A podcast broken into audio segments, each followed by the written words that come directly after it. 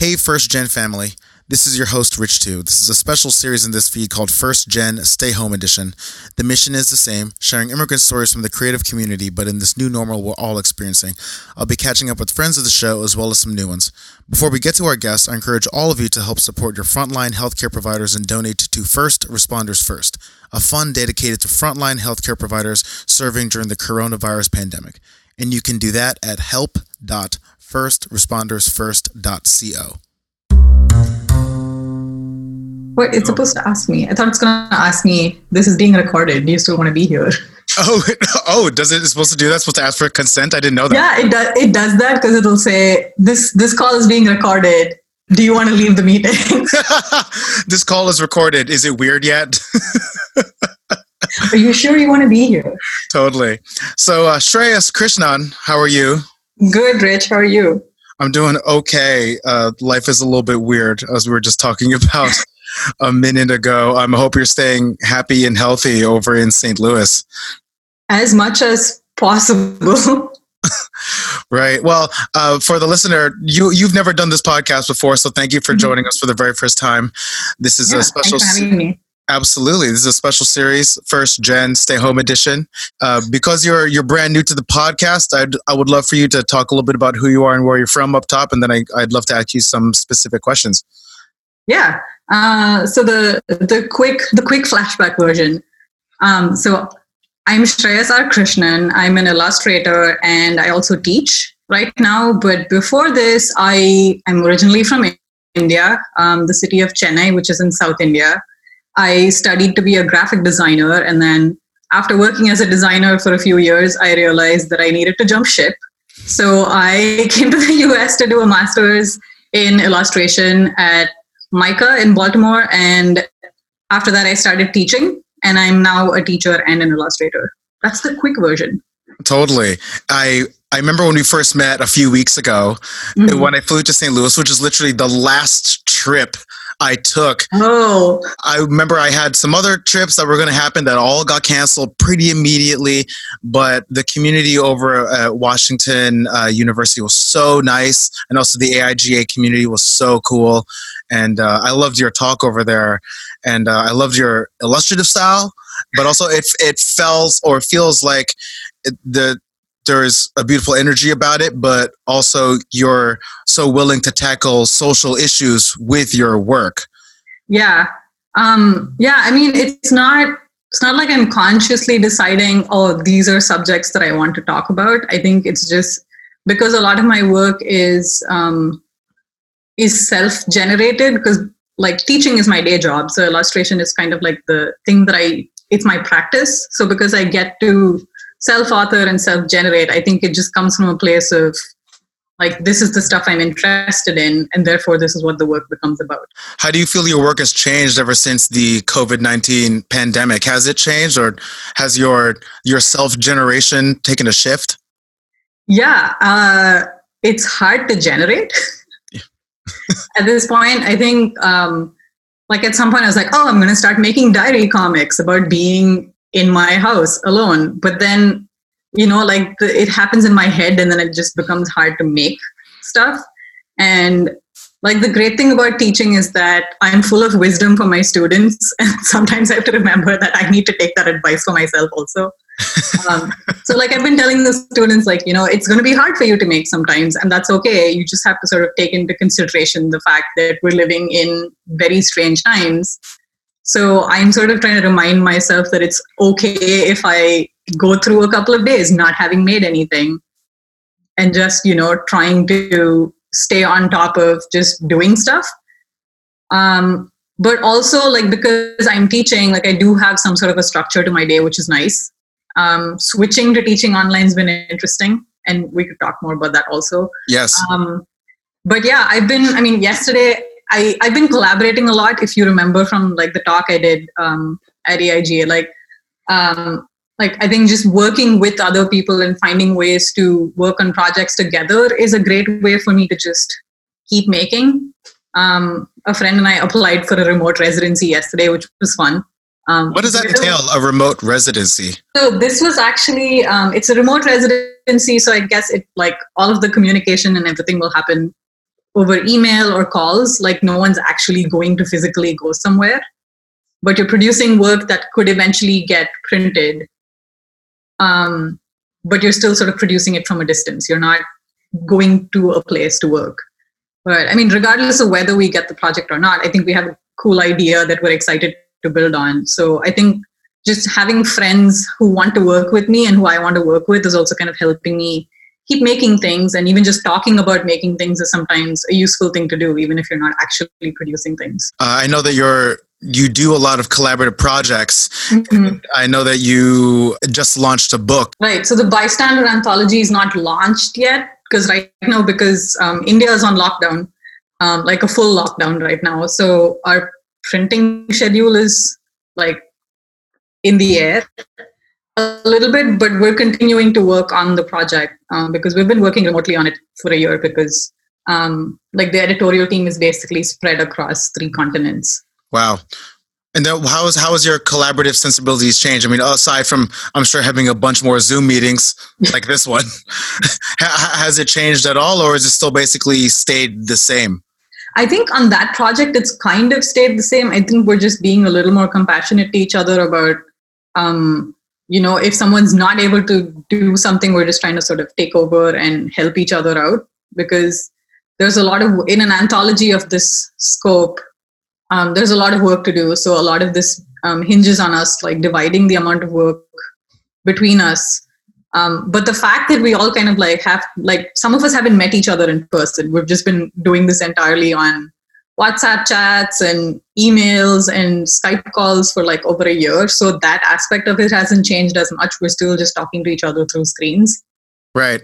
Uh, um, so some parts of it are just unaffected because that's how we've been working on this anyway. And then other aspects of it i think is just sort of dealing with the the just the mental impact of having to be and exist in the time we are in right now. Like i think that that's the only part that we're sort of having to adapt to. Right. How's your family doing back in india? Um so my parents are back in india and india's on lockdown. I think they're doing okay so far.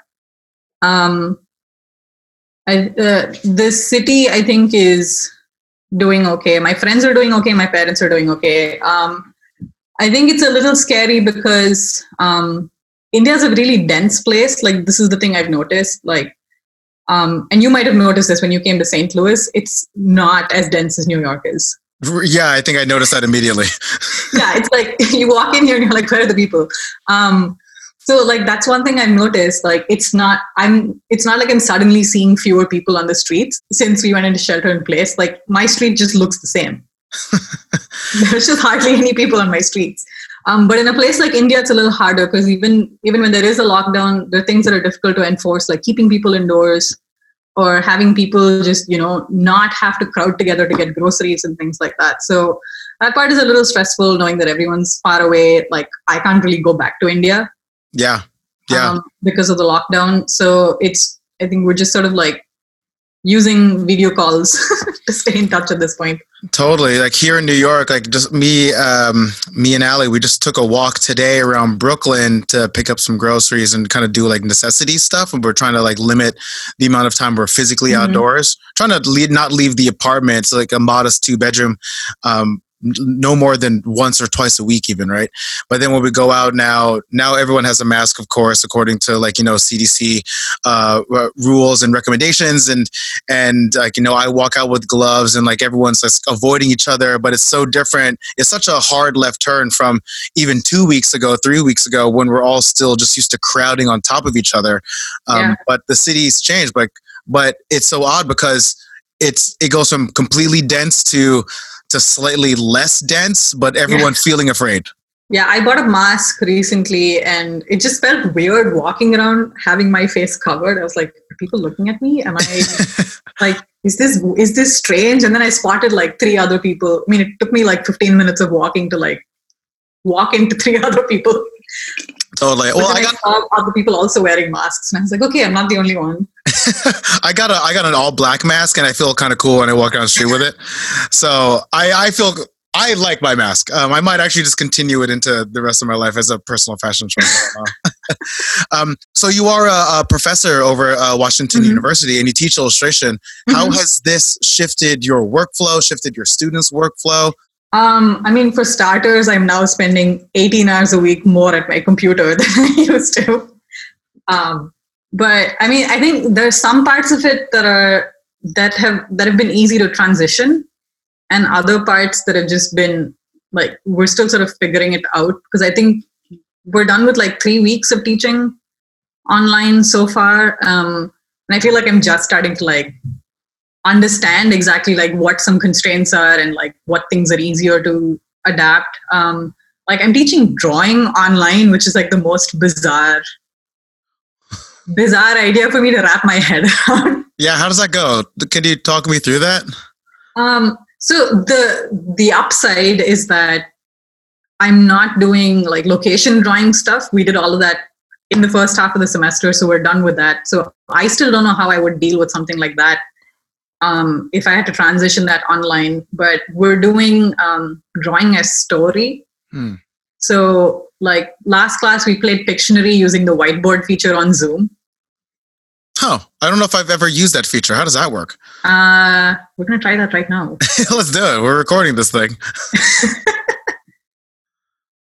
and you can draw now. Oh, get out!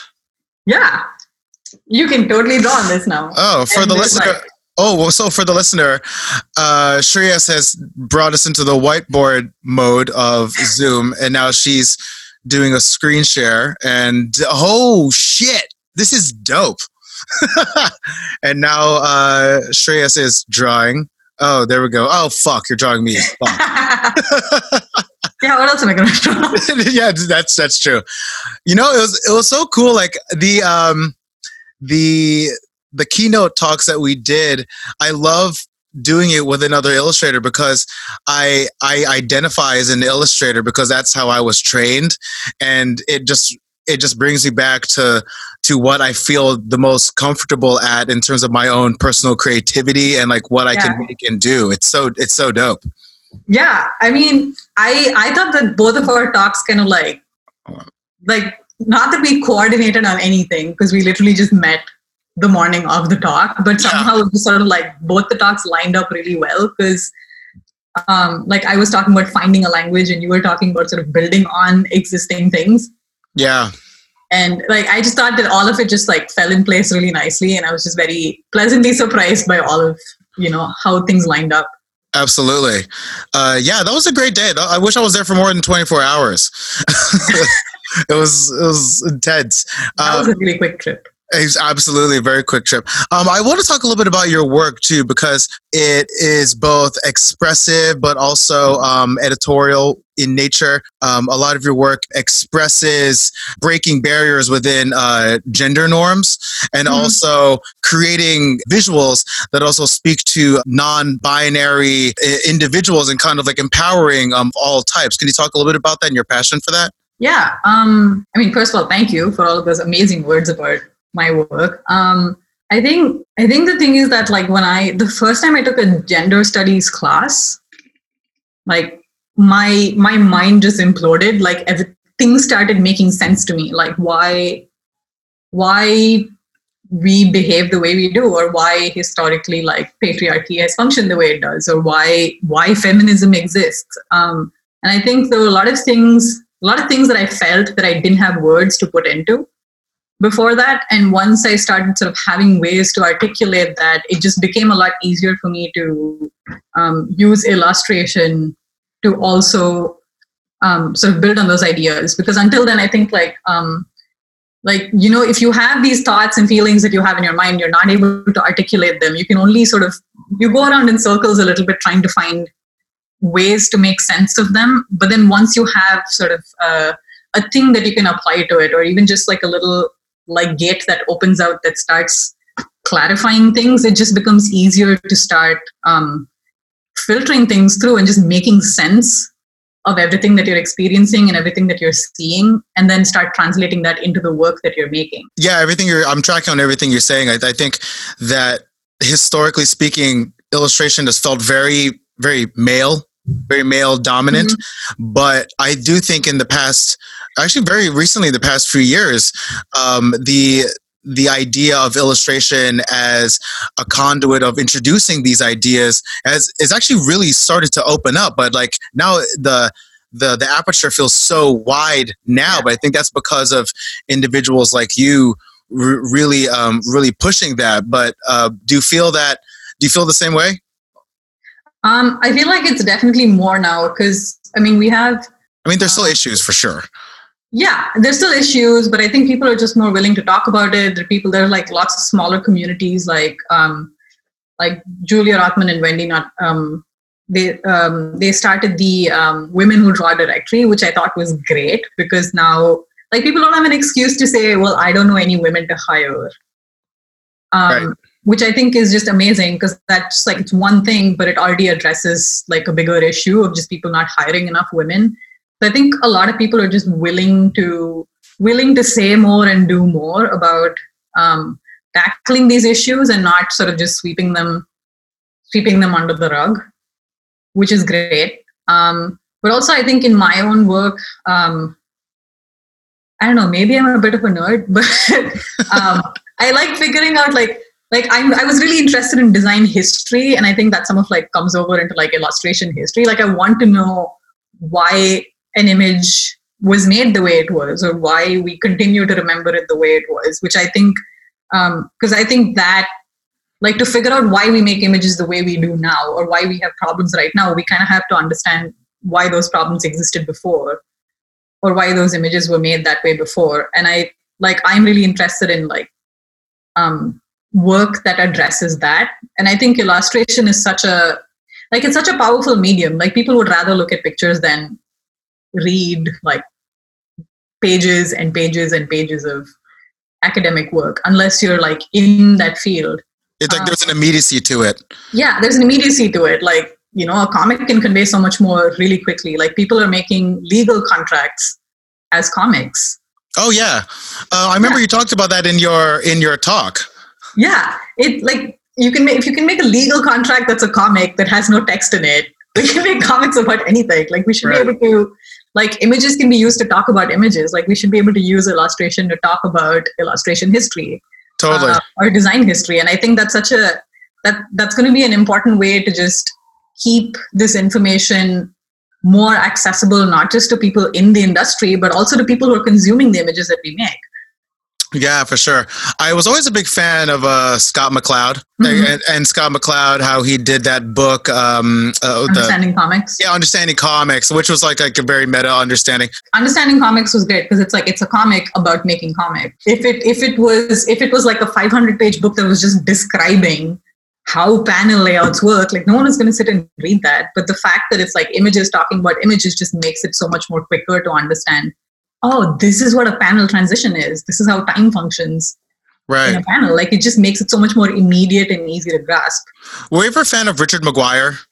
Uh, Richard McGuire. He he also does like a lot of meta based comics, and then he did that one uh, comic that was about um, history and time, but uh, he did it in raw. Oh, I know the book you're talking about. Yes, um, it was that book called yeah, right. here, yeah. yes, yes. Yeah. Richard McGuire here, where for the listener, it was uh, a single panel that takes place over time and space, but then you'll see panels within panels. So within like a small corner, you might see like the foot of a of a dinosaur. Mm-hmm. There might be like a 1950s nuclear yeah. family, but then there in another panel there might be like you know um, an indigenous person just hanging out. It's yeah. it, it, it was so trippy in, in a way was, that I'd never seen it it was great. I didn't I didn't actually know about it until um, I took my I'm teaching comics this semester, and I took my class to the University City Public Library because they have an amazing um, graphic novel collection, and it was just like basically a reading day. So everyone yeah. just was hanging out and looking at books. And one of my students brought this to me, and she was like, "I think you should see this." Which is great. I was like, yes, amazing. I'm going to check this book out right now. So, uh, can I ask a little bit about your inspiration um, as an illustrator? Like, who were you looking at uh, growing up? Like, what what what inspired you? I was really into Sam Weber mm-hmm. um, and also uh, Josh Cochran. I really wanted to emulate Josh Cochran like 15 years ago. Like, that was when I was really looking at Josh. Um, yeah. Who, who were you looking at? I I think I was actually not looking. So here's the thing I was looking at illustrators when I was a designer, but my brain wasn't processing that I wanted to be an illustrator. So, like the people I was looking at before I realized illustration was my thing um, were Alan Fletcher. Hmm. He, um, Alan Fletcher is like one of the the original, like he was the founders of what is now Pentagram. So it was Fletcher, Forbes, and Gill. Um, so Alan Fletcher was one of those designers who would also make these beautiful like inky drawings and I could just not get over them. Um, so I loved Alan Fletcher's work. Maira Kalman's work is still just amazing. And like I I have this horrible, embarrassing story of how now it's just become a joke now. Like I met maira Kalman in 2015 and I blabbered a lot. I think I talked to her a little bit, and then she emailed me after that, and I've just been so terrified to reply to the email. and now it's been five years, and I don't know what to do with this information. Oh, you should um, just email her. There's no time like right I now. Know, I know. Yeah, Rich. You know what? Everyone keeps telling me this, but you know, how do you how do you respond to an email to your idol? I don't understand. um, but maybe now that I've said this, if there was ever a time, I think a, a worldwide disruption We'll probably make a random email seem okay. I, I feel like I feel like also now that I've just said this out loud on this recording that you are not going to edit, I feel like I now need to just do it. I think you should. I think she'd appreciate it. Well, I I met Maira Kalman once. I I hosted a panel talk that Maira Kalman was actually on. So I was I was scared shitless the entire time, and it was for Blackwing pencils. Oh Blackwing oh pencils was coming back um, and then it was Maira Kalman. It was a, a nephew of Chuck Jones. Um, so the, one of the one of the people on the Blackwing pencil side, and then someone else. I'm, I'm forgetting. This is almost like ten years ago now. Oh my god. Yeah, and I remember the entire time I was like, "Wow, I'm talking to Maira Kalman." I was I was freaking out. I, I don't even know where those photos are anymore. Just in the ether somewhere. Yeah, I yeah. I mean, Maira Kalman is just I don't know. She just she just makes magic. I I don't understand and I don't want to, but it's amazing. Like her work is just beautiful. And I think just like her work and Alan Fletcher's work, like I call them my permission givers. Mm-hmm. Um, sorry, like multiple notifications happening. No, okay. um, makes it more real now. makes it feel like a Zoom call. Yeah, it does. Like, as if the audio didn't already indicate that this is a Zoom call. Um, but yeah, no, I, I was saying that I think like Alan Fletcher and Maira Kalman are like my permission givers. Like at some point when I started making sense of not just the fact that I wanted to be an illustrator, but also what kind of illustration I wanted to do. Like just both of their works just made made it seem to me like it was okay that I wanted to do more nonfiction stuff and more things about that were observational or just things that I was noticing and observing and understanding rather than like drawing superheroes, which is great, but that's just not my thing, and that's okay. Totally. So, as we're winding down, um, I'd love to know um, how are you staying sane? What are the things that you're doing creatively, even uh, physically on a fitness level? Like, what what are you? Where are your moments of zen in all this? Um, I am tending to a lot of my plants, which are which are just going on like nothing else matters, which is kind of reassuring to just watch plants continue on like a time cycle, which is amazing. Um, I was listening to this podcast called, uh, oh no, why can't I remember the name of the podcast? It's the, uh, so this guy was talking about um, temporal space or just your temporal understanding. The Anthropocene Reviewed. Yes um, the Anthropocene review, I mean, reviewed by John Green. It's beautiful. It can make you cry, but it's amazing. The, the Anthropocene review. Yeah. Um, okay. So he basically just like picks up these random things and like rates them on a five star scale. Hmm. And so he was talking about temporal and like your understanding of temp- time because humans are just like a blip. Our understanding of time is very different from like other things which have just existed for a longer period of time. So I think of that when I'm watering my plants, which is kind of consoling. Um, I'm cooking a lot, which is fun. Like I'm just going, I haven't baked in a while and I'm trying to do more of that. Um, I'm still trying to do Bad Drawing Club virtually. We did one last month. Um, so people who don't know that Bad Drawing Club is a um, is a drawing group for women, non-binary, and gender non-conforming folks in St. Louis. So we meet up once a month, but now we're doing virtual hangouts, which is very exciting. um, more screen time, but Oh yeah, more screen time. more screen time. Let's But yeah, yeah. like right into our eyes. Yeah, it's like where do you escape from the screens now? No. And the, the thing, it's so funny now. The thing that we were all against, like I guess intellectually, we're all just like, oh, too much screen time. We have to monitor our screen time. Now we're all just ODing on screen time now. Like everyone's eyes are just turning into screens. For real, yeah. Did you hear about this one? This one um, woman in Asia where she went blind or she burned her corneas by viewing her her cell phone screen really close to her face at 100% brightness Oh my god. for like too long. No. Yeah, it was like a thing. I remember reading it. It was, it was honestly, it was like clickbait, and I so fell for it. But it was like, oh no, my screen. So- and I turned my my cell phone screen like all the way down. It's like a sliver of brightness now. yeah, I, I keep telling myself, no, I'm not going to carry my laptop into my bedroom. And then uh, What can you do? happen anyway. But yeah. Um, yeah, watching lots of terrible TV shows. Trying to read. I have a whole stack of like graphic novels that I pulled out from the public library to take to my class, but now they're just sitting here. So I'm trying to make my way through it. There you go. Where can our listeners find you? Where can they check out more of your work? Um, so my website is www.shreyasrkrishnan.com. Should I spell that out? Your, The- the- your name is in the title of the episode. Amazing. Yeah. And my Instagram is my first name backwards. Oh, maybe you want to spell that out. it's at S A Y E R H S. But if you type my name into Instagram, it'll show up. Tight. Amazing. Shreyas, thank you so much for doing this. Thank you so much for jumping on. And again, we have to do this IRL whenever that happens. Whenever that happens. Hopefully soon. Peace. Take care, Rich. Bye. Thanks for listening. You can find the First Generation Burden podcast on Apple, Spotify, Google, and wherever you get podcast content. On social media, you can find us at, at First Gen Burden, and you can find me at Rich underscore TU on various social media. If possible, please support your frontline healthcare workers by donating to First Responders First at help.firstrespondersfirst.co. Check this feed for more episodes. I hope you stay safe and stay healthy.